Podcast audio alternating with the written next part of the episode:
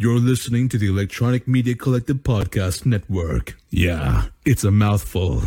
For more great shows like the one you're about to enjoy, visit electronicmediacollective.com.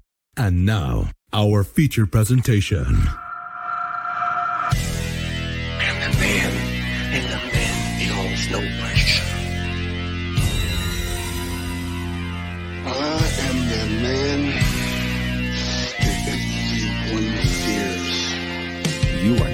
Entering the vicious circle.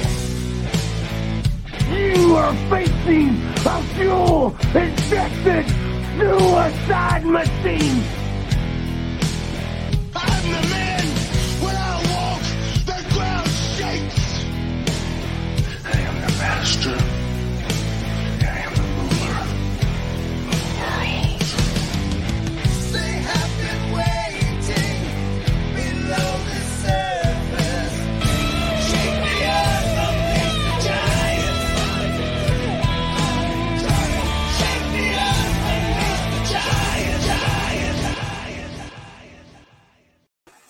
Welcome to the Vicious Circle. Sid, how you doing? Good, Rob. How you doing tonight? I know you're tired, but how are you doing other than being tired?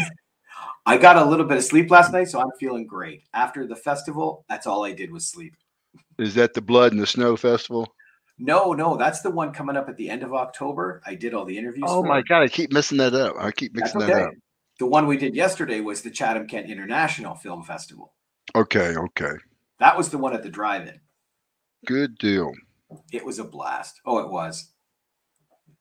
I'm gonna throw this up because this guy Kyle, he's here every week. Hey Sid, from your buddy Kyle in Denmark, Wisconsin.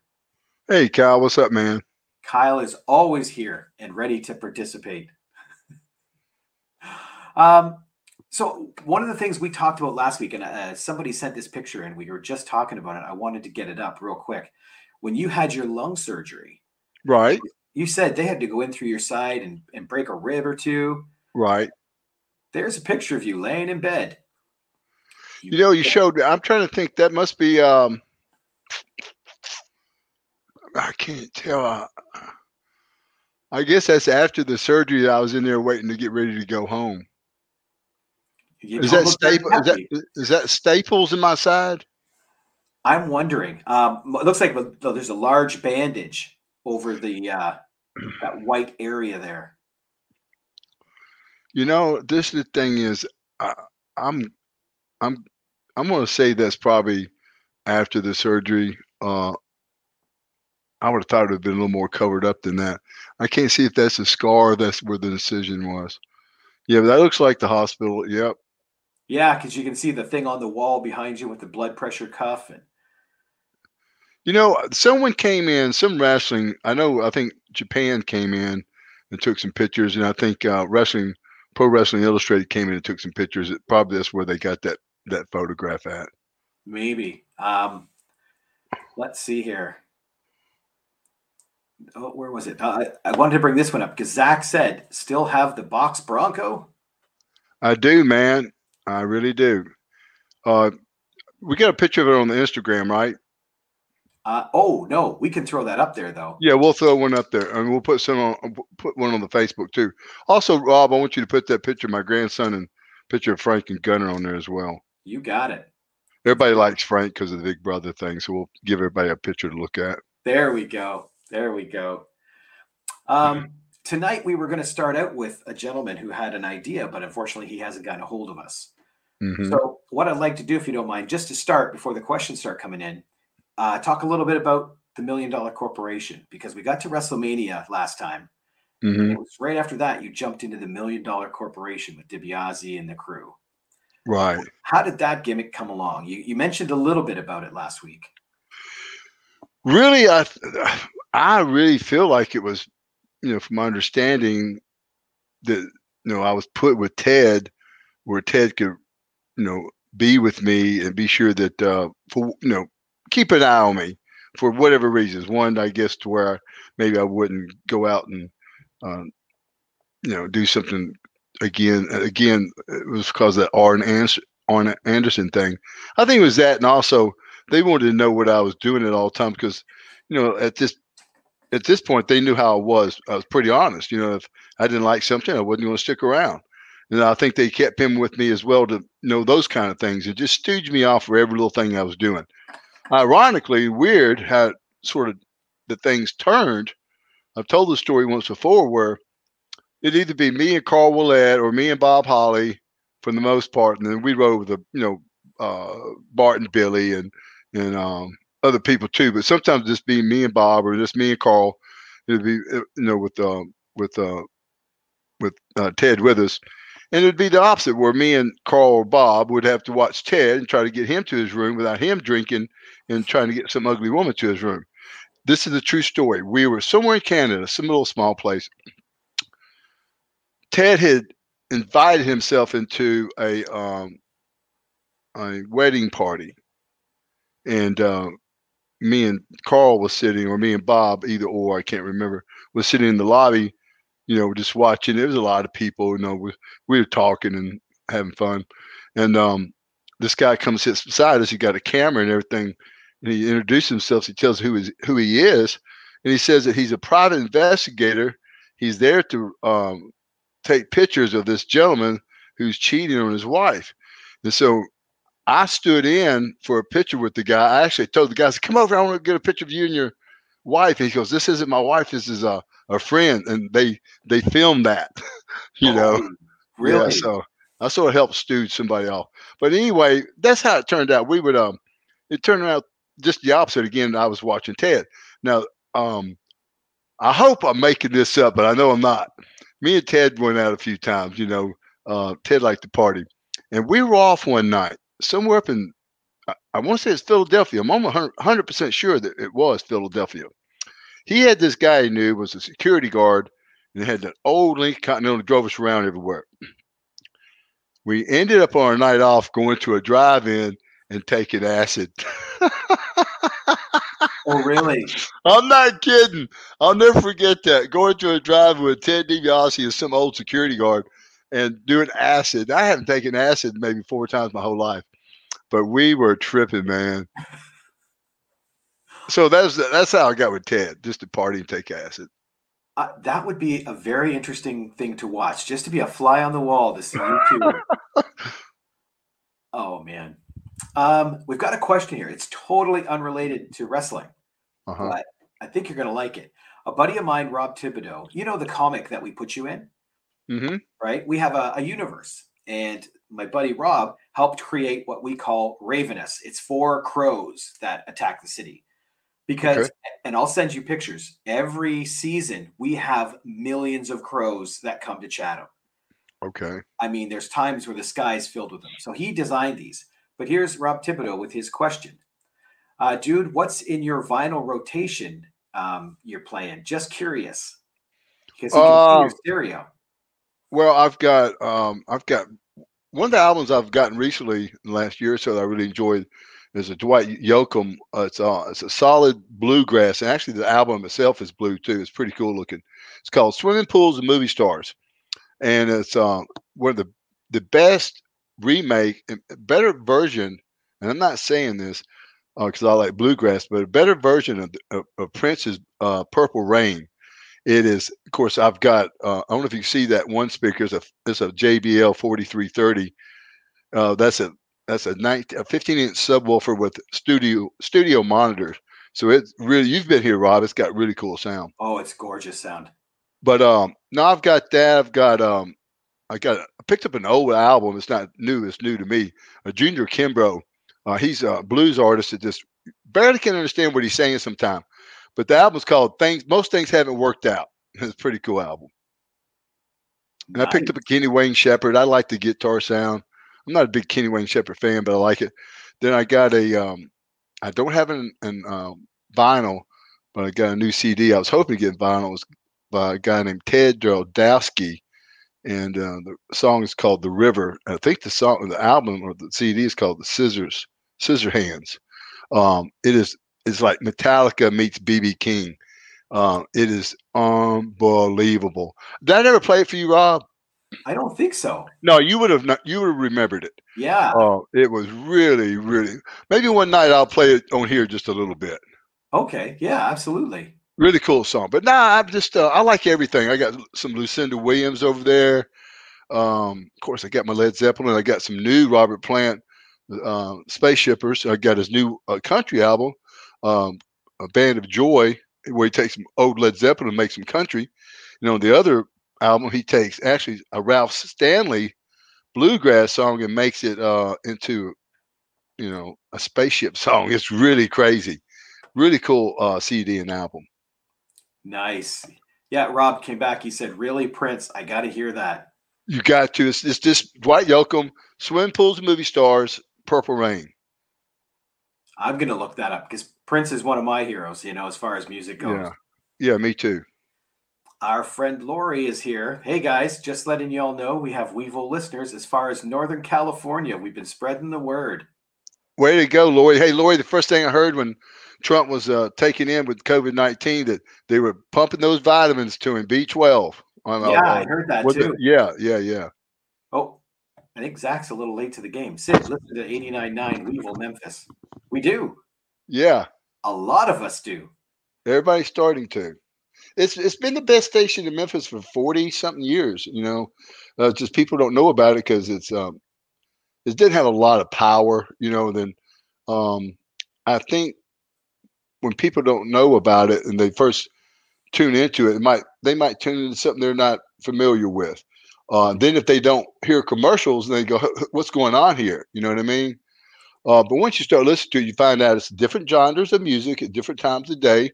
They start at six in the morning, go off at midnight, and that's the really cool thing about it. You're never going to hear the same song, maybe ever, twice. that's what's really weird. You know, you're like, man, I will hear that song again. You probably won't, but uh, they play some really cool stuff. I'm glad everybody's tuning into it.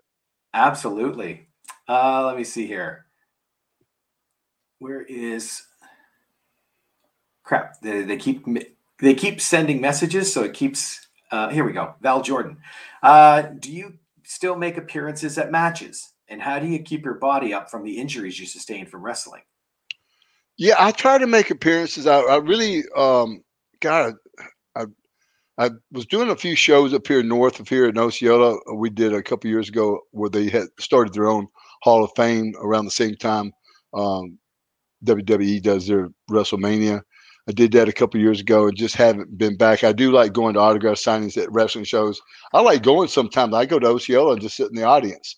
Uh, me and a couple of our friends. Just I you know, it's weird too. I look at these old guys that are horrible, and I really appreciate them.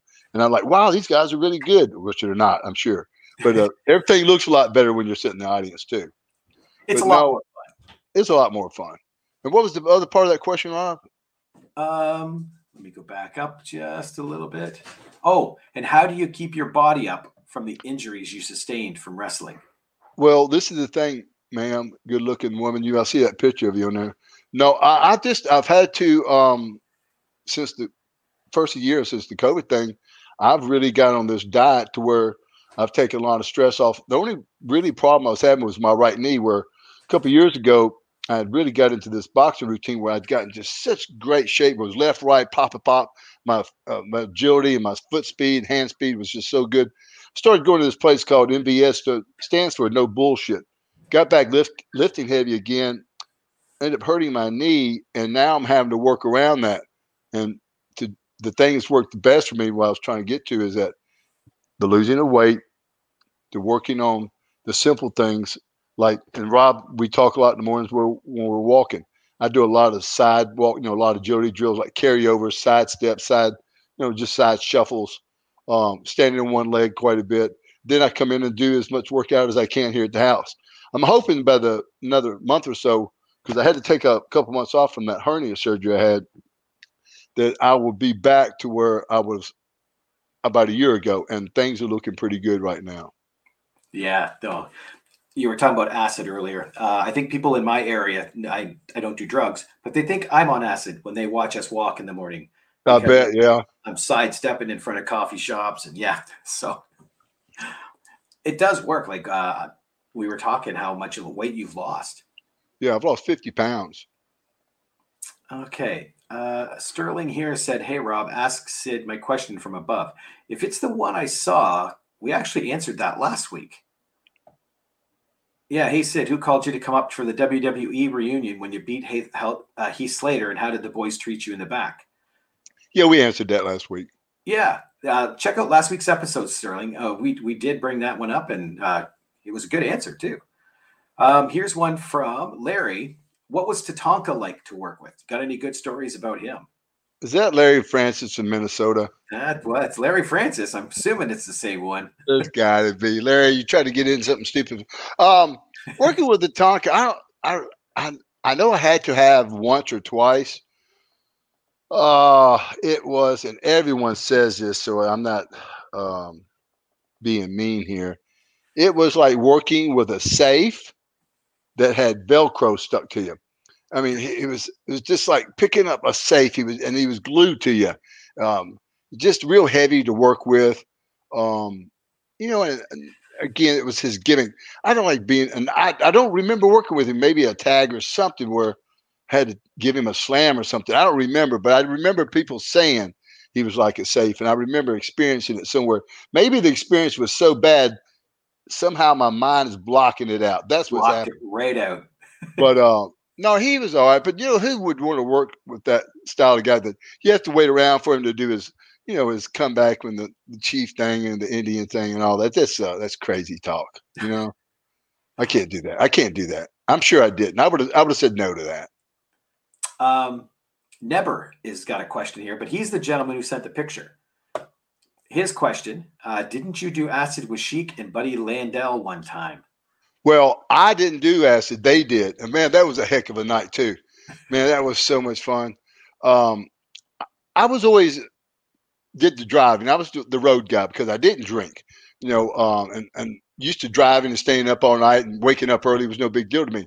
And so a lot of times we drove and WCW, that's what that's the territory we were in at that time. They would um, pay for your rental car, so you know you could drop it off anywhere. So if you drove, you could save your ticket. So we'd all drive and save our tickets, and we could use them for whatever we wanted to use them for. You know, vacate, you know, fly somewhere or whatever they wanted to use them for. So um, we were Panama City. The next night was going to be in Louisiana. I want to say Baton Rouge or somewhere. So um, we were all talking about doing that. Me, Buddy Landel, Pee Wee, the referee, and the Sheik. And they said, "Man," he goes, "We got this big Cadillac. Come on." Hey, Sheik says, "Come on, guys. The big man to drive. He can drive all night long." He said, "We'll do the acid and, and put the uh, beer down and ice in the floorboard and, and head on to uh, Bill Watts territory because that's where Bill Watts used to be." And we're like, "Okay, let's go, let's go." So we're all getting ready and we go get everything iced down and get going and um, we get we don't get out of Panama City. You know, they, they've been tripping on acid for a while now, the three of them, and um, so they're like, you know, man, yeah, this is great, man, yeah, wow, yeah, man, and then about that time, woo, cops. So I pull. Now they're freaking out. I'm going. Well, I said, what do you guys do? Just don't look back because when you look back, they think you're hiding something. So just look straight ahead and don't do anything. So I get out. I'm talking to the guy, pretty nice cop, and uh, I put my foot on the bumper and I start moving a little bit, making them think there's something going on. So he goes, "Well, look, just w- go wherever you're going, and um, you know, just don't speed anymore." I said, "Okay." So I get in the car and I told him, I said, "Man, um, they just said, you know, gave me a ticket. I lied about everything, and so that sent those guys into a, a bad trip. So we hadn't been out of Panama City even, and Buddy Landel goes, "Man, why don't we just pull over?" and uh, get a room and just drive the rest of the morning. We said, man, we got out of Panama City. He's like, he thought we were like halfway there. And the sheik said, no, man, uh, the big man's driving. You shut up. He goes, oh, he, buddy kept looking at me like, come on, Sid, just please pull over. And I was like, no, man, I'm not getting another, paying for another hotel. I do have to pay for that. So we're driving. And so we get going a little bit farther and um, everybody had to pull over, use the bathroom. And you got to realize these guys are on acid, and every little thing really intensifies a bad trip. So now we pull over to a convenience store. We're all in there, and me and Buddy are up front. I'm getting something to drink, and they're getting something. And um, we can see on the closed capture film, the the uh, circuit, the little TV circuit thing they they got for the store. We can see the sheik was stealing stuff, putting in his pants. And so the store manager's like, "Man, I'm gonna have to call the cops." So we jump in our car. We start hauling ass. So um, Buddy starts again. Goes, "Please, Sid, just pull over. Let's get a room." And he's doing it. He's saying it to me quietly, hoping the sheik won't hear it. And I go, Buddy, I'm not pulling over. and the sheik reaches up and just slaps Buddy in the back of the head. Shut up, buddy, you jabroni. The, the big man will drive. You know, blah, blah, blah. So we, it was like that all night long. I just terrified, tortured Buddy Landel and Pee Wee. Pee Wee Oh. didn't say anything. Pee Wee just in the corner, just all you know, just sunk up in the corner, tripping his brains out. I couldn't imagine that. That. okay. Um, Zach responded back because he was the one that asked about the WEVL. He said, "Yes, sir. My dad learned me on it." So he has been listening to it. Good going, man. Yes. Oh, and Lori responded, "Yes, I heard that too about Trump and thought of us." Nice. Um, where was the other one that I saw? Here we go. Mark. Mark said, "Did you play football at Arkansas State and Byron Green?" no, Byron did. I didn't. I was um had a chance to walk on with a scholarship, but that's when I met Randy Savage and I got into wrestling. Okay. Oh, and Val, uh, she said, "Thank you, sir, for answering her question." Oh, thank you, Val, for joining in tonight. Always good to have you in. Okay. Whoops. This one's frustrating. okay, here's one. Uh, did you ever work with the big boss man? And if so, how was he? Glenn Carter Jr. from Alma, Georgia. You know, Glenn Carter Jr., I don't remember working with the big boss man. I remember being on the card with him a lot in the WWF, um, but never worked with him. Um, he always seemed to be in going 100 miles an hour, however. I don't know if I would have enjoyed that. Um, but uh, no, I, I can't say I have. Where was the other one? Okay. Never again. He said, thanks for clearing that up. Uh, what about staying in a motel one time with the Sheik? I heard that was crazy as hell. Man, there was so many times with the sheep. There was one, I won't go into total depth of it. Um, it was the night before Halloween Havoc when I was working with Sting Rob, where that was a show where I thought I was go- I thought I won the title, and um, we were at this um, this some guy's room had like a big suite, and there must have been twenty people or more in there, and everybody was hanging out, partying a little bit. And uh, long story short, she talks me into getting this girl to come back to the room for us for him, not me. And uh, they had a little bit of a problem, and the cops were called, and I got out by the skin of my teeth. Uh, I'm not kidding, man. Um, yeah, what happened was I went to bed. There's we had this really nice suite there at the Radisson Inn in Chicago, and I closed it off. Went into my, my there's the two beds were in one room, and then there was like a really nice living room. Had one of those refrigeration things. Had these really expensive bottles of champagne, you know, 60 90 dollars in it. And um, so she and the girl in there watching TV or you know whatever they're doing, hanging out talking. So I hear the cork pop open. And I come out of my room and go, hey, what's going on? Because the room's my name and it's going to be charged to me, right? So I said, hey, what's going on? He goes, oh, don't worry about it, big man. He goes, the girl, she wants to sh- uh, the champagne to make her feel good. So he says, you and I will share this. And I went, no, we're not sharing this. This is on you, man. I said, now keep it down in here. I got to go to bed. So I get back in there and within, I don't know, before I could get the covers pulled back up here, I'm, ah! The girl's screaming, she's bleeding out the nose, and she's going, "That pig slapped me!" And um, he goes, "I said, what's going on?" And he goes, "Yeah." He goes, "This this bitch, she slapped me. She drink that good champagne and not want to be with me." I went, "God, God!" And then so, and so he goes to like, hit her again. She starts screaming. So she wants Tom Zenk. So I called Tom's room. I said, Tom, I can't go into it, but I got to get you to let this girl in. And so she leaves. And um, so I go back to bed. And I'm telling Sheik, I said, this is it.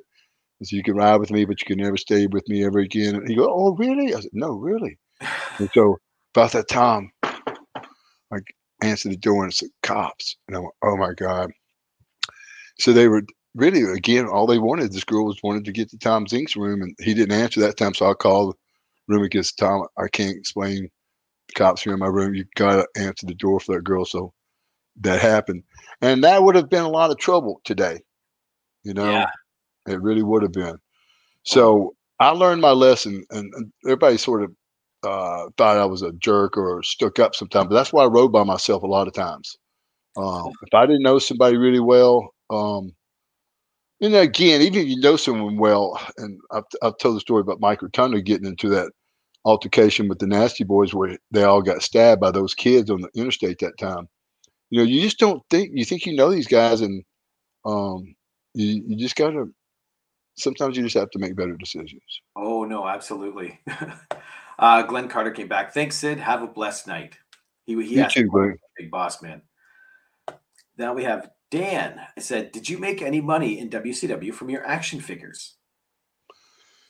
You know, honestly, I I WCW was just starting with the action figures, and um, I, I know I did. Uh, at one time, I made a whole lot of money on them um, because I had the way that the action figures and percentage on most all merchandising says 33 and a third, or 33 and a third, or 33 and a third. And at one time, I had 33 and a third, period, of uh, merchandising rights uh, with WCW, and I was getting pretty good then. And that's where I made most of my money in merchandising, which I make okay with the WWE, um, but nothing like I did there on 33 and the third. Nice. And they had some excellent figures back then, too. Yeah, they did. Uh, Bobby Brown asks, do you think you would have beat Warrior in both your primes? Beat, uh, I'm sorry, The Warrior, Ultimate Warrior. beat him in what? Tic tac toe? Maybe. No, man. I you talking about a real fight? Uh, do you think wrestling's real? Is that what it is? I'm wondering, Bobby. well, no. If wrestling's real to you, yeah, I probably could have beat him if um, I was told to. No, um, I would think. You know, of course, the guy's dead. I don't want to say anything about him, but no, um, I don't think he ever was um, known as someone who fought or anything like that. I think I could probably hold my own with him. I uh I can't find it now. I read a little blurb on Facebook where it said wrestling is like porn. Everybody knows the ending. It's just getting there in the most entertaining way possible. That's it. So there you go. Um, oh, Bobby's got a different question here. Uh, do you think McMahon was a creep for how he treated Kamala?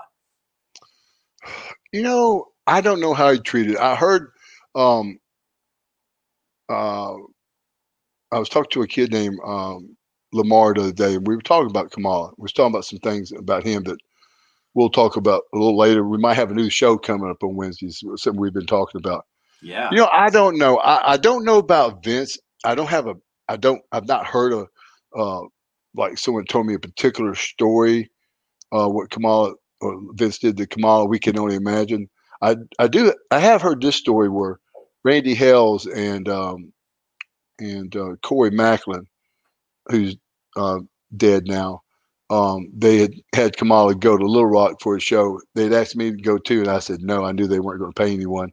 And they didn't pay him, and um, they I understand that they did him like that all the time. That he was sort of a nice guy enough that you could do that to him. Now I did hear a story the day I heard some story about I guess Bruno and Lawler has been talking on Lawler's podcast about Kamala. Maybe this is where he got that. Um, maybe that's where he's where he's asking the question from. You know what I mean, Rob? Yeah. Because we've not talked about Kamala, but I, I'm just that's the only person I've heard of late that was had, had Kamala in the conversation. So that's why I'm using this as a reference or as a comparison. Um, I heard that they said some things, and I know this is probably not totally accurate. They were saying where they didn't feel sorry for Kamala that he uh, was bitter towards uh, WWF or Vince McMahon for this or that. Um, Bruno, I guess, said he was making Kamala was making fifteen thousand dollars a week, um, and I think Bruno would say this to be the truth. Kamala might have had one week like that if he was working on top with Hogan. Uh, Kamala came in to take my place, so he did get you know a good spot there for a little bit where he was working with people that were on top. But I'm going to bet you, and I'll bet anything I got, that he didn't average anything close to 15,000. I know he didn't. I know for a fact he didn't. I don't even have to look at his thing. I know he didn't. Okay. Uh, the one of the, and one of the stories where I heard was Bruno said that Hogan came in one time and asked Kamala, was he getting paid as much? You know, how was he getting paid? And I, when I hear something like that, I had people ask me the same thing, and they're they want to know if everybody's getting paid square because, of course, Vince is not was known as being one of the worst payoff guys in the business. You couldn't trust him. When Kevin would get paid, he'd ask me, "What do you get paid?" We'd tell each other. That way, we know that we're both getting a fair shake. And so that was something commonly did. Um, but when I heard the story that was, I heard that relayed back from uh, Bruno and King Lawler was that it sounded like they knew Hogan, Hogan knew that he wasn't getting paid. You know what I mean? The right amount. So that's what I got from the story. And for them to say, or, and I'm I'm sure that this is probably exaggerated. Time I heard it, no way, no way in this world did that man make where you could say I made or averaged fifteen thousand dollars a week. It just didn't happen. I know it didn't. I don't have to think about it. So now you got to realize about Kamala. Um, the dude um, had a horrible situation where diabetes, my understanding, took both his legs. Man, you know, I, have had where, um, you know, I've I haven't lost a leg, but I've I'm somewhat, you know, debilitated from this this break I've had where my one leg's an inch shorter. There's not a day that goes by that I, I wouldn't like to punch the business in the mouth. It just so happens right now Vince is the business. Um, and he wasn't anything to do with my leg break, but again, you know, it's just he is the business right now. So we sort of will take he'll probably take those kind of hits sometime when he probably doesn't deserve it. Yeah, I, I, agree with you on that. He is the face of wrestling. So if something bad's happening in wrestling, it's his business. So well, to Kamala's uh, point too, he didn't he didn't make any money anywhere but there. You know what I mean? He didn't work WCW. He didn't you know he worked those territories like Dallas and those territories when he was pretty you know on top in some of those, but they weren't making five hundred dollars a week, you know. Mm-hmm. So he didn't make any money till he went there, and that's where he got his fame as well, you know. Uh, I think we have to have a talk with Neber because Neber says, "Wait, wrestling isn't real." right. Never, never. Uh, okay, Val's got another question. How old were you when you got into the business? You know, I swear, people ask me that. I'm not um, from when I first started training to actually I get my first match, um, let me think here a second.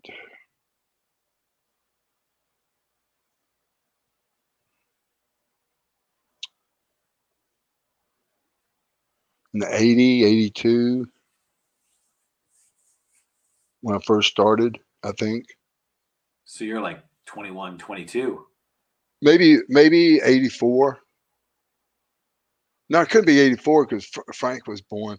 So 83. So early 20s for sure. Yeah, yeah. Nice. Uh, Matthew has got a comment here. Hey, Sid, call back to last week. On a recent Vince Russo podcast, Stevie Ray said that he told Animal to approach the Viceland guys at a con- convention about filming a Road Warrior episode. So your friend Stevie's to blame for that episode. No, he wouldn't be to blame. This is no. This is where no, he wouldn't be to blame on that. Now, there's nothing wrong with presenting someone an idea, but then, okay, they could have done that a whole lot differently. They could have said just left out the bad stuff because the deal is, guys, the Road Warriors, their career had just it by itself would have been a hell of a show to have done. You didn't have to show any of the negative stuff because that negative stuff, unfortunately, has come back and casted a shadow on some things. Now, um, so no, uh, Stevie didn't uh, cause uh, uh, animal, uh, uh, uh, that animal, uh, yeah, animal. He, didn't cause uh, Joe to do that. Um, he did that on his own. And he went up there and maybe said, "No, everybody's jumping on that bandwagon." And I will say this: Stevie probably would uh, love to jump on that 15 minutes of fame, and that's something. And there's, I'd say, the majority of wrestlers out there would do the same thing. So there's nothing wrong with that. Yeah. But I was when I said that when we talked about that last week, is that for me, I don't want that 15 minutes of fame. Uh, and if I would have taken it, it would have been I would have done it. I would have only done it if it could have been in a good light. Again, think about it. Think about this. Think about what the career, what that that what that show could have looked like. It didn't have to be dark. You know what I mean? Or as dark. You know. Again, this is the thing is everyone when you got a show that's titled The Dark Side of the Ring, they're only looking for shit. Period. It's ratings. It's That's ratings, guys. That's all it is. I, I watch the station a lot. I like a lot of the stuff. I don't like a lot of, s- and I don't like a whole lot of stuff. That's personal to me because these guys on that show, they're they're that they're talking about in this case, Hawk, um, uh, you know, Chris Benoit. even though, you know, these weren't close close friends of mine, but they're part of uh, this wrestling family we have. I take this family like I take my family seriously, serious, and I don't want my family ever disgraced. I wouldn't do that to my family. I wouldn't do this to anyone in the business. You know, when I'm telling an acid story of me and the Sheik, that's nothing, guys. She does that on Howard Stern, and that's just that's his story. Okay, I would never do that to anyone that didn't wouldn't mind it. You know, uh, again, again, anything that says dark side of the ring, it can only be bad. Okay, um, I have not seen a show that came out of that making anyone look good, and, and I, I I've commented on the the Eddie Guerrero and the Chris Benoit story where Vickie Guerrero left him there to die. You know, I just, you know, That broke What- what could have happened there is that you know what should have happened there that should have been recognized really easily and say okay we got to get this person help. And i'm not going to walk out on him Uh, i'm going to stay here till i get him help you know? There's, I- don't know this. It got to be something that people could do in that situation. I'm not going to say who. I've talked to some some wives who have lost their husbands in s- same situations. And um, they're in big time regret okay? Um, even when they don't talk about it at first and then they'll finally bring it up to me, you know that they wish they'd done something differently or tried something differently. Now, I know um, that there's got to be a toll on a wife and, a and, the, wrestler himself, and whoever, is, if the girl wrestler, the family involved. And, and after so much of it, you just get tired of it. And I know that, but it's not all in her lap either. This is I put the majority in the lap of the, the wrestling organization and not just the WWE, but any of these organizations. They should, you know, somehow get together and help these people. There's, it, it, you go on all night about how there's so many people out there suffering from all these different situations conditions, mental, physical, all of them. No, that is true. Okay, uh, one last quick question here, um, and this is an interesting one. Giacomo Padrino said, and I'm going to preface this one because remember I was doing those interviews for Blood in the Snow. Um, I was talking to a couple filmmakers, and we got off the air, and they asked what stuff I did. I said I do a podcast with you, and the one guy he kind of started marking out, but he was telling me about his favorite promo, and it's one with you with Ahmed Johnson. And that's exactly what this question is about. Whose idea was it to stand directly behind Ahmed Johnson on the July 96 episode of Raw, where he introduced you as the mystery partner? By the way, that was one of the best returns in wrestling history. You know what? I'm sure that was that was probably the office's idea. I re- remember it vaguely, uh, and a lot of times things like that probably aren't set up. That's just the way it happened. Now, for me, uh, this is how I think. This is why I think it meant so much when, when I came back. When I came back, it again the business popped. I think what happened was it was almost like the turn of a heel turning baby face. I took that time off, and when I came back, they put me right in the top spot like that.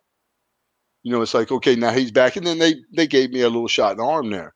So um I think it was set up to be, I mean, uh, not purposely. I think it was just accidentally fell in place the right way. Nice. Okay. So now we're into the second half, and we've got a lot to catch up on. Okay.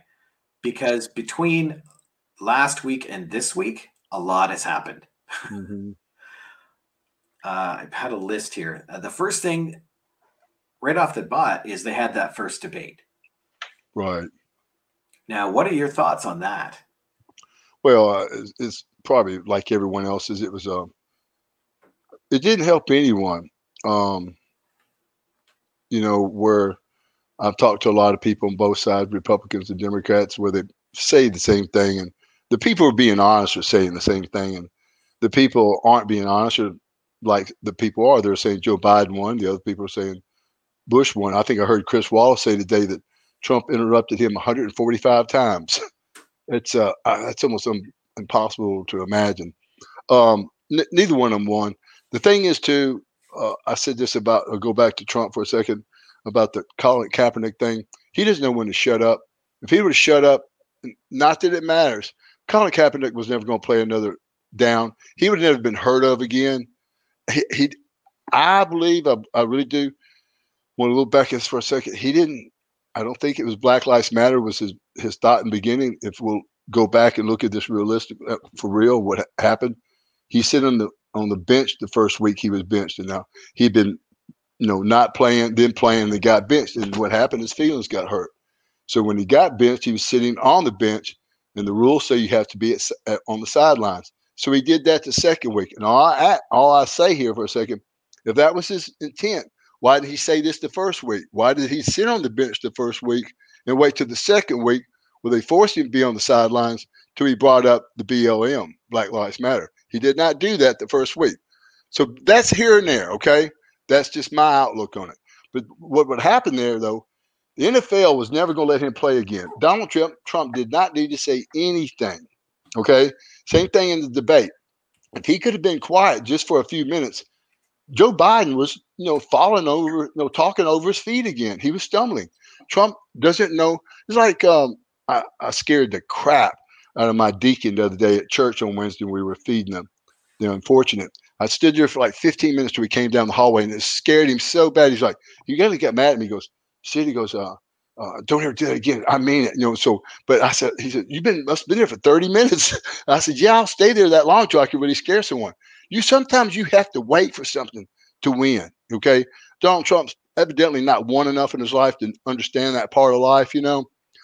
So this is why I'm so angry about it, and I sound angry. Is there are some issues, and I will go I won't go into all night tonight, but I'm sort of so torn in between here where um, there are so many issues on both sides I want to be addressed. You know, climate change on Biden's side, and um, you know the um, you know, just pol- you know, the, the military. I want to see a strong military. Then I want to see a strong economy, and I don't want to see looting. So you got looting. You got someone who don't want looting. You got someone who climate change that doesn't want climate change. It's just confusing. So, but with this silly bet I've got with three people, one being Maggie and them, uh, that's the reason I'm mad. I want Trump to win because I don't believe Biden is a better person at this point. So I'm, I don't mind losing the 50 bucks. But when you see him do something like that, it's just frustrating, you know, uh, just frustrating. Um, but, you know, Rob, we talked about it, and this is why I'm not worried about it anymore. He's not going to win, and it's not going to matter. Nobody cares. You know, if if people really cared about Trump getting elected, they'd be out there doing something. You know, the people I'm talking to that are Trump supporters, instead of telling me about it, they're just sitting at home. If you really cared, you'd be out there doing something to sure you won. You really care about the issues that you talk about, you care about. Evidently, Trump does not care about those issues. If he did, he's had, a, I think, a couple chances to win this thing. On the other side, Biden as well. Um, Biden, the same thing. He won't announce anything. He won't announce who he's thinking about for the uh, Supreme Justice. He won't. Um, he also did not. Was two or three weeks ago asking about his COVID test. He went around, never said who gave it to him. He said he does this when he takes the test. He just says yes, ma'am. He wasn't for sure when he took the test. They're both liars. They're both liars. Biden, you know, when they asked him about that three and a half million dollars, you know, he just said, he brought up some guy's name. Goes, oh, that guy said it really wasn't that big of a deal. What do you mean it wasn't that big of a deal? And Trump, on the other part, he, he couldn't stop himself from screaming of the 145 times he butted in to say, hey, let's talk about that three and a half million dollars. You know, it's like, man, you could have walked out of there, but you didn't. You know, now with him going, I just can't imagine what he's going to do when he gets out of the hospital tomorrow. You know, it's it's going to be interesting. Um, this is interesting. We have Nepper saying, please don't get political. Sid, it divides fans no matter which way you spin it, even if you split it right down the middle. And no, you can't. You can't. You're right, dude. You you can't. You can't. Uh, it's the weirdest thing. This is the first time I've ever followed an election. Now it has been fun because it's like a basketball game, but it's lasted for six months. Whoop, whoop. I'm not kidding. It's like, you know, when I pull myself back from it, I think, okay, I said, Biden's going to win this thing. You know, it just uh, I can't. You know, and it's not Biden is good. He's not. It's just Trump is. I've, I'll use this one phrase for the most part. He's overexposed, and everything he does. Uh, he's been picked on too much, and he's been. They, they brought out every little thing about him, and made they made up a bunch of things about him. Um, and we, what I've gathered from everything, that's what everyone does is just make up a bunch of stuff. Like right now, CNN News, they're saying um, that someone his age on these little steroid packs, he could go crazy. I started thinking, dude, if you knew the steroids I've taken in my life with a fever, that's what you know. Come on, they're like making this thing out like he's going to come out with three tits, you know, from this thing, like the monster, you know, that came from outer space with three tits. No, it, but again, it's just, um, I don't know, man. I, I I haven't watched news today, very little. I, I just, I do want to talk about something I did see. Uh, This is something I want people to know. Um, you know, when we talk about equality or inequality you know, for people, you know, I saw a couple things over the past weekend, last week, since last week, that made me think about a little bit. One, there's a show on Viceland called um, Cari and Jemele. I don't like all of it, but I picked up on something. They were talking about the Brenna, Brenna, Brenna Oh, Taylor uh, case. Brianna. Brianna, Breonna Taylor. This is you know I didn't think about now. I didn't under, I didn't really understand the whole thing what they were saying, but they were saying black women, and this does make sense, where you know they have to take care of their children, they have to take care of their boyfriend's children, they have to take care of their sister's children. There's a lot of there's a lot of responsibilities. Not that it's not on all of us, everyone. I know that's what you're saying right now, but this could happen to anyone. All right. So you don't have a father. I didn't either. So we're all in that situation. Okay. But they're just talking about her case right now. They're not talking about this only happens to black people or people of color. So when you think of these things and the people go, okay, yeah, maybe this boyfriend was a bad guy. And the boyfriend had been around, she hadn't been around this guy, things wouldn't happen. But we all do that. I, you know, uh, my wife chose me. I'm a bad person. You know, we uh, know so many stories where good women have picked bad people. Um, so again, with equality, we know she didn't have a father. She'd been working really hard. We know that people of color do face things all the time. Now, I'm to tell you a story about a guy I just found over the weekend. His name is Jack Trice. Jack, Trice Stadium is a stadium named for Iowa State football team. The story about Tri- Jack Trice is this I can't remember the year, but he was the first person of color on the Iowa State football team. He was um, he was telling it was a story about him the other day last night. So this how the story goes is you know black people people of color weren't allowed to eat even lunch, dinner, anything with the rest of the team. They weren't allowed to travel with the team. So the night of the team's meeting, everything, this gentleman Jack Trice was in his room by himself, um, and then he was writing a letter the night before his game. And um, this is what's so crazy, so cool about the letter. He talked about what he had to do to help this team win a football game. And he even mentioned it. He said he, he was a defensive player, and I guess this was illegal back in the days where you could do a roll block, and that's sort of illegal now because it hurt people doing that. Well, he says if I have to sacrifice myself with a roll block because people don't know this back in college football days back then, you know, sometimes 15, 20 people a year died in football. Um, that's why it, and this, you know, college football was way the NFL, okay? And this for helmets and all that. So it was a real brutal sport. So when someone talked about this, it really was, you know, very dangerous to do these kind of things. So he talked about it in his letter and how it, it- this meant so much to him and his family. And he did mention race, and for his color, he had to do this, meaning he had to sacrifice all, sacri- make these sacrifices. work. he didn't get to eat with the team, you know, but he got to go out there and help them win the game. So that next day during the game, he violently throws that roll block, that body block in front of everyone, and it causes his death. So it took years and years later that finally, with all the people that got together, they named that stadium after him? So if we don't understand equality, maybe stories like that will help us think about it. Does that help you, Rob? That does actually, absolutely. So if Brenda Taylor's got a didn't have a father and she's dating a guy that's probably not on the up and up, and that's what she's living with. That's unfortunate, but that's that's what happens when we, we don't know any better. Same with me and anyone else gets in that situation. Same thing with Jack Trice. That's inequality. He didn't get the, you know, he's the first, had to go through all these things, just like Jackie Robinson, everyone that, that broke the barriers and these things like this. But the thing about, to me, about the Jack Trice story is he did it. And to me, is got you know that'll go. You know, think about whether it is Iowa State too. That's not you know a, a black college. You know, um, and I don't hear many college stadiums named after black people. But what a great story, and what a great university to do something like that. hmm Um, there's an interesting little side chat going on here on the the video. Uh, the first thing that uh, Giacomo says, um, "How does Sid not see through Trump? He's a fraud who is selling himself as a character. He says so much opposite stuff behind the scenes. Trump is basically the Vince McMahon in politics." And that's in our conversations. I don't think that's ever been in doubt. Both sides No. seem to be No, I no, you're right. You're right. What's his name? uh, Giacomo? Giacomo. That's no, I'm I'm with you, Giacomo, one hundred percent. No, they're both like that. Um, uh, Trump is, uh, of course, he says he's transparent. He gets away with it a little more often, you know. Um, but this is the thing is, I and of course I didn't know because I've never followed a, a, a presidential you know election before. You know, honestly, I thought Joe Biden was an honest person until I saw him. You know, so I started seeing him on news and stuff, and hearing things about him. Um, but no, Trump is um, just everything. The virus, everything.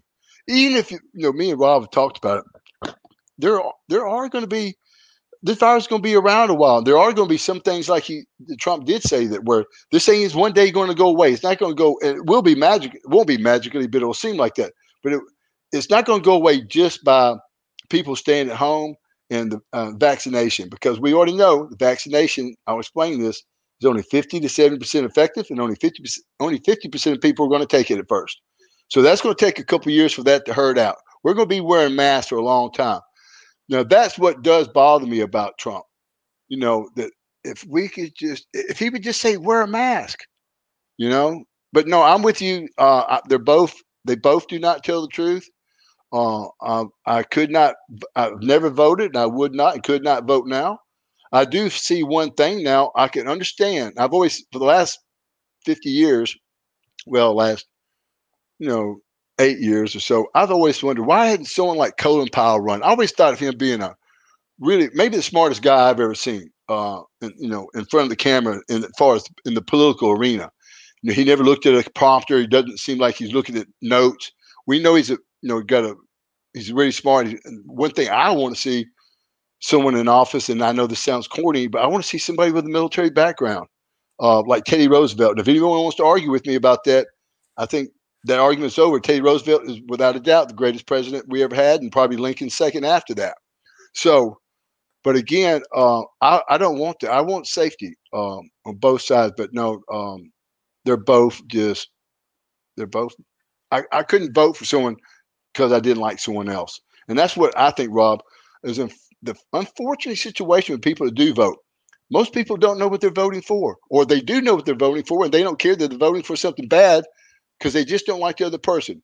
Or in most cases, they're only voting because they're only Democrat or Republican. They don't care how bad the other person seems. You know, at first I thought independent people were w- the weird ones. Well, I'm, I got to be independent. You know, uh, I couldn't be either of the other. You know, uh, Mhm. I do. When I look at history, the the presidents stand out to me are Republicans, um, but I don't know why. But I mean, I do. I don't know why. But again, I, I like um, I like you know. I guess go back to George Washington. I like someone in the military. Seems like those guys do a better job. That is one thing the Russians used to do. I don't know if they still do it now, but you could not run for political office unless you had been in a war. Well, it would make sense. I mean, you that's the most important thing of our country. You know. Well, they want people to remember the price of war. Right. That's it. So, Rob, I'm glad you brought that up, and that's exactly why I thought Colin Powell would have been such a good uh, uh, candidate for office because he, you know, both times when he was uh, worked with George Bush Senior and Junior, both times he suggested for not to go to war because he knew the price of war. But when it came down, when it, he had to do it, he did it. and He did a really good job of it. Uh, that's why I would like someone like Colin Powell. But you know, I, after seeing this, I wouldn't run either. You know, they'd bring up those wars against him like he's the one that orchestrated those things. You'd never hear the end of it. Um, imagine if he had a hangnail to go with that. You know, you know, I mean, they could beat you to death over a hangnail. This uh, the media. Where is it here? Uh, never said. I solved the problem on who to vote for. Check the messages. Yeah, I did see that one up here.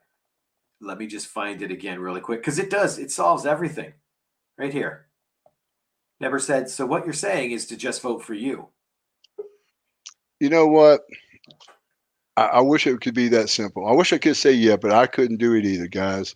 Um, don't know enough about any of this, and that's what's so confusing. Um, I've always thought I had a gut feeling about things. That's, um, I think I got a gut feeling about this about Trump. One, I just my main thing about Trump, and I'm not knocking him or anything like that. I've just always said he's overexposed for the last few years. Uh, and some of it is, has been warranted and some of it's not. Some has been fair and some has not been fair to put on him. But whatever the case is, he's been overexposed.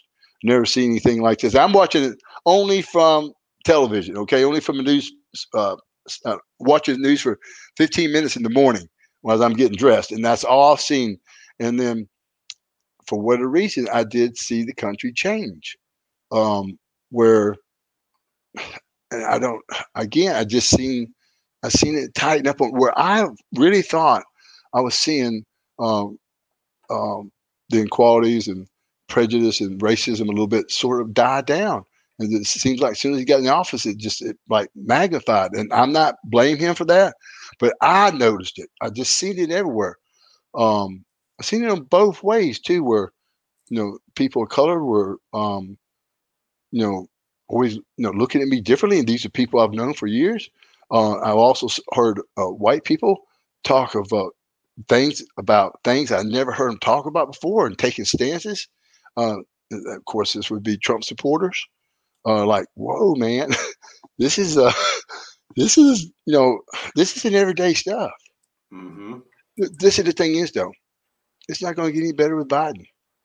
And the way, way it looks now, it, it might get worse. You know, That's one person put in here, and I, I went back to try and find it, but I can't. That said that it's it is uh it's a decision on who would do the mo- the least damage. And Right. That's not the position you want to be in for the leader of your country. you know something too. You talked about the debate. I, I wrote this down the other night. They said after the debate, almost not long after this, they found out. Said after the debate, Trump lost the suburban educated voter. You know, that's what happens when you put yourself in a situation like that. You know, those are the independent people. Those were the swing votes he needed. And those people said, no, I'm not doing this. Yep. Now that's a poll. Uh, doesn't mean that that's going to happen. But man, I've never seen so many polls against one person in my whole life either. And I know they were against him last time, but I don't know. Of course, we've got another 30, 29 days for this. You know, and there's always a chance Biden might not live that long. uh Giacomo here's got some more. He goes, let's all write in Sid's name. Uh, Sid's slogan would be I am the master and the ruler of the United States. Right. Hey, now, Rob, uh, um, we were talking about this, and we don't know. We're everyone. We're thinking about doing it, and we might only do it through the election. We were thinking about doing a show on Wednesdays called "Right or Wrong Wednesdays," and it would be about world news and sports. Uh, like, say, I've heard today there was a great guy who passed away. His name Bob Gibson. If if I would ever been a pitcher and I always wanted to be in baseball, Bob Gibson would be the guy I wanted to be. Um, just he, he he still today holds the record strikeouts, shutouts, uh, all the cool records you want, MVPs, World Series. But the main thing was he really did it his way. Uh, he was real competitive. always had an edge to him. Um, probably the most feared pitcher of all time. But um, we lost Bob Gibson. And those are stories I'd like to talk about. That on sports and people like Jack Trice from Iowa State, things like that. And then we want to just talk about what's going on through the election. I like that idea. I do. We're, we're, we're knocking around everyone. We're, we want y'all's feedback. What do y'all think if we need to do another show like on Wednesdays called Right or Wrong Wednesdays, World News and Sports? Message us. Let us know what you think. Right. Um, okay, I guess so. We're near the end of the show here. Um, there was, remember, I told you that that gentleman Johnny was going to join us, but we missed the beginning of the show. I know he's here with us right now. Stay tuned. Uh, keep with us, Johnny, okay? Because once we're off the air, we'll chat with you for a second. Um, I was also sent by Neber another picture. President Sid, I believe justice will be served. Good going, man. There we go. That's it. Well, I want everyone to understand something. I'm not. I'm not making a political stance or anything like that. Now, I, now, I- do really believe things. I have deep convictions about. Really, one thing, everyone, and that's climate change, and I really believe that. And I was tell. I was watching watching 60 Minutes tonight, and this is what I want everybody to know about climate change. And this is the only reason I would even think about voting. I never would vote uh, for Joe Biden, but if I thought somebody was really going to do something, I, I would. But I really believe the world is going to make the changes on themselves, like like Amazon. They're going to go completely electric. Uh, Walmart's doing the same thing. I think people are, are smart enough to make these uh, changes uh, for themselves. Uh, I don't think we're going to have to worry about you know Trump not doing it or Joe Biden doing it fast enough. Um, I'm trying to think where I was trying to make my point there. About climate change and voting for someone who'll do Oh it. yeah, so I watched 60 Minutes tonight, and this is how simple it is. Okay, climate change. All right, there's a guy named Professor or Scientist. His last name is Mann, and he was talking. He's the guy in charge of everything. The people that you know uh, do the work on climate change are our scientists, our country. Okay, um, and this is the this is the thing um, where we know, and I could go into everything on this that was on the show tonight, but this is what really stood out to me. And I've not heard this before, and I think if people hear this, it might make a little more sense to those maybe were s- on the fence about climate change. This is something I didn't know, and if you didn't know it, you you might be interested to know this. What they said the most telling tale about all the study and data they've shown is this: where people can argue this. One, there's many facts about climate change, or more facts there is on gravity. Yeah. Think about that for a second. So if you don't know anything about gravity, then you might not. You might have not. Uh, not saying anything. If you don't, then say, okay, I just don't know anything. Second of all, the thing that really stuck out to me is this: the studies and charts they've done on climate change is this: the Earth, uh, the Earth's atmosphere and the, sur- the surface, the temperature is going like this right here, and we all think, well, okay, well, the only thing that could cause that would be the sun, right? No, that's not what's working. As our temperatures on the surface of Earth is going like this, the sun temperature is now going down. Science says right now we should be on average two degrees cooler, and that would make sense to what everybody's. You know, we hear this theory that this these temperatures go in cycles. Yep. Well, this time it's not. The cycle is, yeah, the cycle is going down, but the Earth's surface is still going up, and that's the difference, everyone. So it's not going to affect me or you probably in our lives. I think it is. I still am a believer that this COVID nineteen is is indirectly caused because climate change. Um, I think people. I think that's. I think that's going to be. I think they're going to find that out to be true.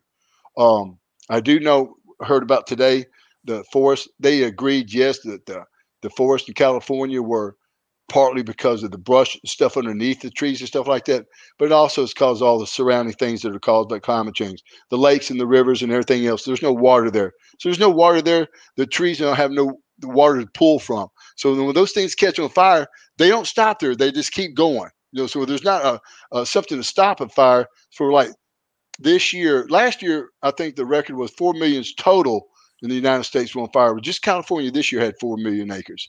So some of it is yes due to not cleaning things up, and the other is due to climate change. but this is what they get. The scientists said tonight on 60 Minutes.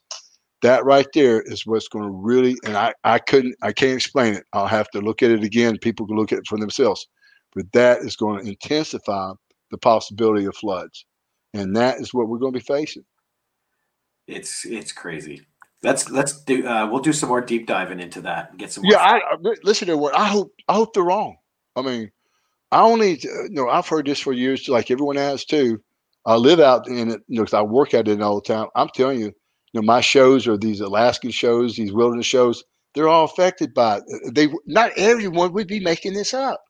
Um, I think it, I don't want to be ugly to people, but it's time to pull your head out of a rock. Um, and if you don't know, just say you don't know. I'm I'm able to do that. If I don't know, I just say I don't know, and then I'll I'll I'll look into it, and I'll try to make.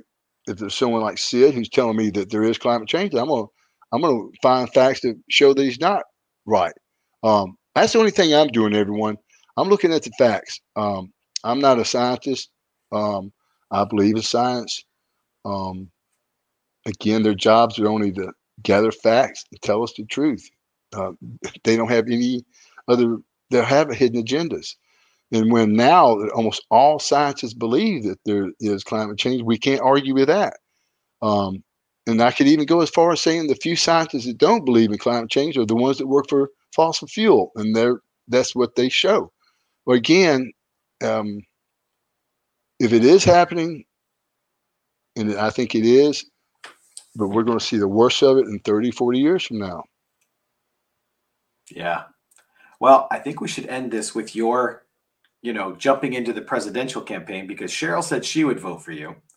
Thank you, Cheryl. Did Giancomo can be your campaign manager because he's got everything set out. There you go, Jim. Campaign ads, double choke slamming Biden and Trump through the debate tables, and That- bombing Chris Wallace for good measure. A heel move that still gets crowd approval. I like that, man. No, you know what? I, I couldn't run. I, I I would like to see somebody make a change. Um, now, me and Rob talk about this, everyone, all the time. We talk about all these subjects all the time. And there's a percentage of me says, you know, that this could not be true. This could, you know, this could not show up. Um, but it's a small percentage of me, you know, because I you know, but I, I believe majority of part of me that believes there is something there. But um, just like with the COVID nineteen, you know, I think there is something to about. You know, first, me and Robert, we've been quarantined for the last six months right now. I haven't had a haircut. Um, but Me I, I've, oh, yeah, I can see. But no, I, I do believe there is some. Two, we have to keep going, and there's you know where you see like Sweden and uh, places like that has not shut down one time, and their cases are under ours. But what they are doing, they are wearing. Um, well, they're not. I can't. Uh, they're not. Sweden not. But places there are, we got to wear masks. But they are social distancing, and they are washing their hands. So if we really social distance, it really is probably close to wearing a mask. Um, but you still, I'm sure there's still a percentage there that says that you still could contract the virus. So for me, uh, I'm not only going to Walmart, and that's the only place I need a mask. So, but where I do go, and and I, I got one with me just in case I do need one. So, I would say, you know, right now everybody should do the same. Yep. Uh, Rondell said he would vote for you. Val Jordan said she would vote for you. All right, Never said, looks like Sid better get his good suit cleaned for this presidential election. no kidding, man. And Well, uh, everyone, I hope. uh, Shut up, Rob. I hope we're not boring everyone uh, with this stuff. Um, I do think it's very important for us to talk about this. I want people to, um, and I, I mean this sincerely, and this isn't just as a simple way of saying it. I just want really everyone to get along. Um, that sounds sort of stupid, corny, but if we could just again look at the person we're walking across and say something nice to them as we pass by. Just say, "How's your day? How are you doing?" or, or something instead of looking at someone with an empty thought in our head where they they have a chance to think that what are they thinking about. Let- Let's let's get past that. Let's tell someone, "Hey, how you doing today? Hey, it in a nice day." Just do something positive. Remember when we give something like that, and that's just a nice gesture. The the endorphin that person receives is a good feeling, and we get to receive that same good feeling, you know, and that's the act of giving, and Yeah. that is that's how simple it is. Everyone, all we got to do is say, "How you doing today, man? You should." You, you- we can make it up. You look nice today. You know what I mean? Anything. Um, uh, that will go a long ways. The only contagious thing I want floating around is a smile. Yeah, that's it, Rob. Just a smile, and you know we can't shake hands, and you know when, when we all have to wear a mask, I try to move my eyes. You know, th- I Rob knows this, and we talked about before. I have to go through my whole life be sure I don't offend people, just because I'm so hideous looking. Um, but I've got this natural scour. I look mean everything, so I go. I try to let people not feel uneasy. Uh, I have to do that um, because my size and everything else, and I, I know this because you know of years of uh, counseling about my temper. Um, so I know I have to break that barrier. So we all can do that, you know. And I tell you, I enjoy someone gives me a nice compliment or how you doing, something like that. Sometime, but and I haven't I haven't been into a line of smoothie shop in a while. But when I, I've done this recently several times, not recently, but I've done this several times in my life. If there was a police officer in line, he's trying to get a smoothie too, I buy him one, um, just because that's a good thing to do. Um, remember, doing good things. There's only one difference between God and good, and that's one O. Everybody. Yeah. Here is a great thing to close on. Val There you go. says, uh, Thank you for your honesty and being the Sid I remember when I saw you in Atlanta. Thank you, Val, for tuning in tonight. We'll be looking forward to talking, and we'll be talking. You'll be listening, and we'll be looking for your electronic letters here on the Vicious Circle with Sid Vicious, or Sidney Eudy, and Rob Bellamy, who now has got his own fan club with a total members of one person, with the president and the only sole member, Jeff Arthur from Atlanta, Georgia, who's turned out to be a real jerk. He's actually one week behind on podcast, so he won't hear this until next week. So um, anyway, he'll get caught up, and one day this shit all work out. Awesome. All right, everybody. Have a great night. Good night, everyone. You've been listening to the Vicious Circle podcast. Your host, Sid Eudy, co host, Rob Bellamy. Additional research by Pete Marsh. The Vicious Circle podcast is produced by Two Cousin Road Trip Productions, a division of JX3 Media Productions. The intro music is Unleash the Giants by Cemetery Spawn, and the outro music is Digging Space by Mike Treblecock.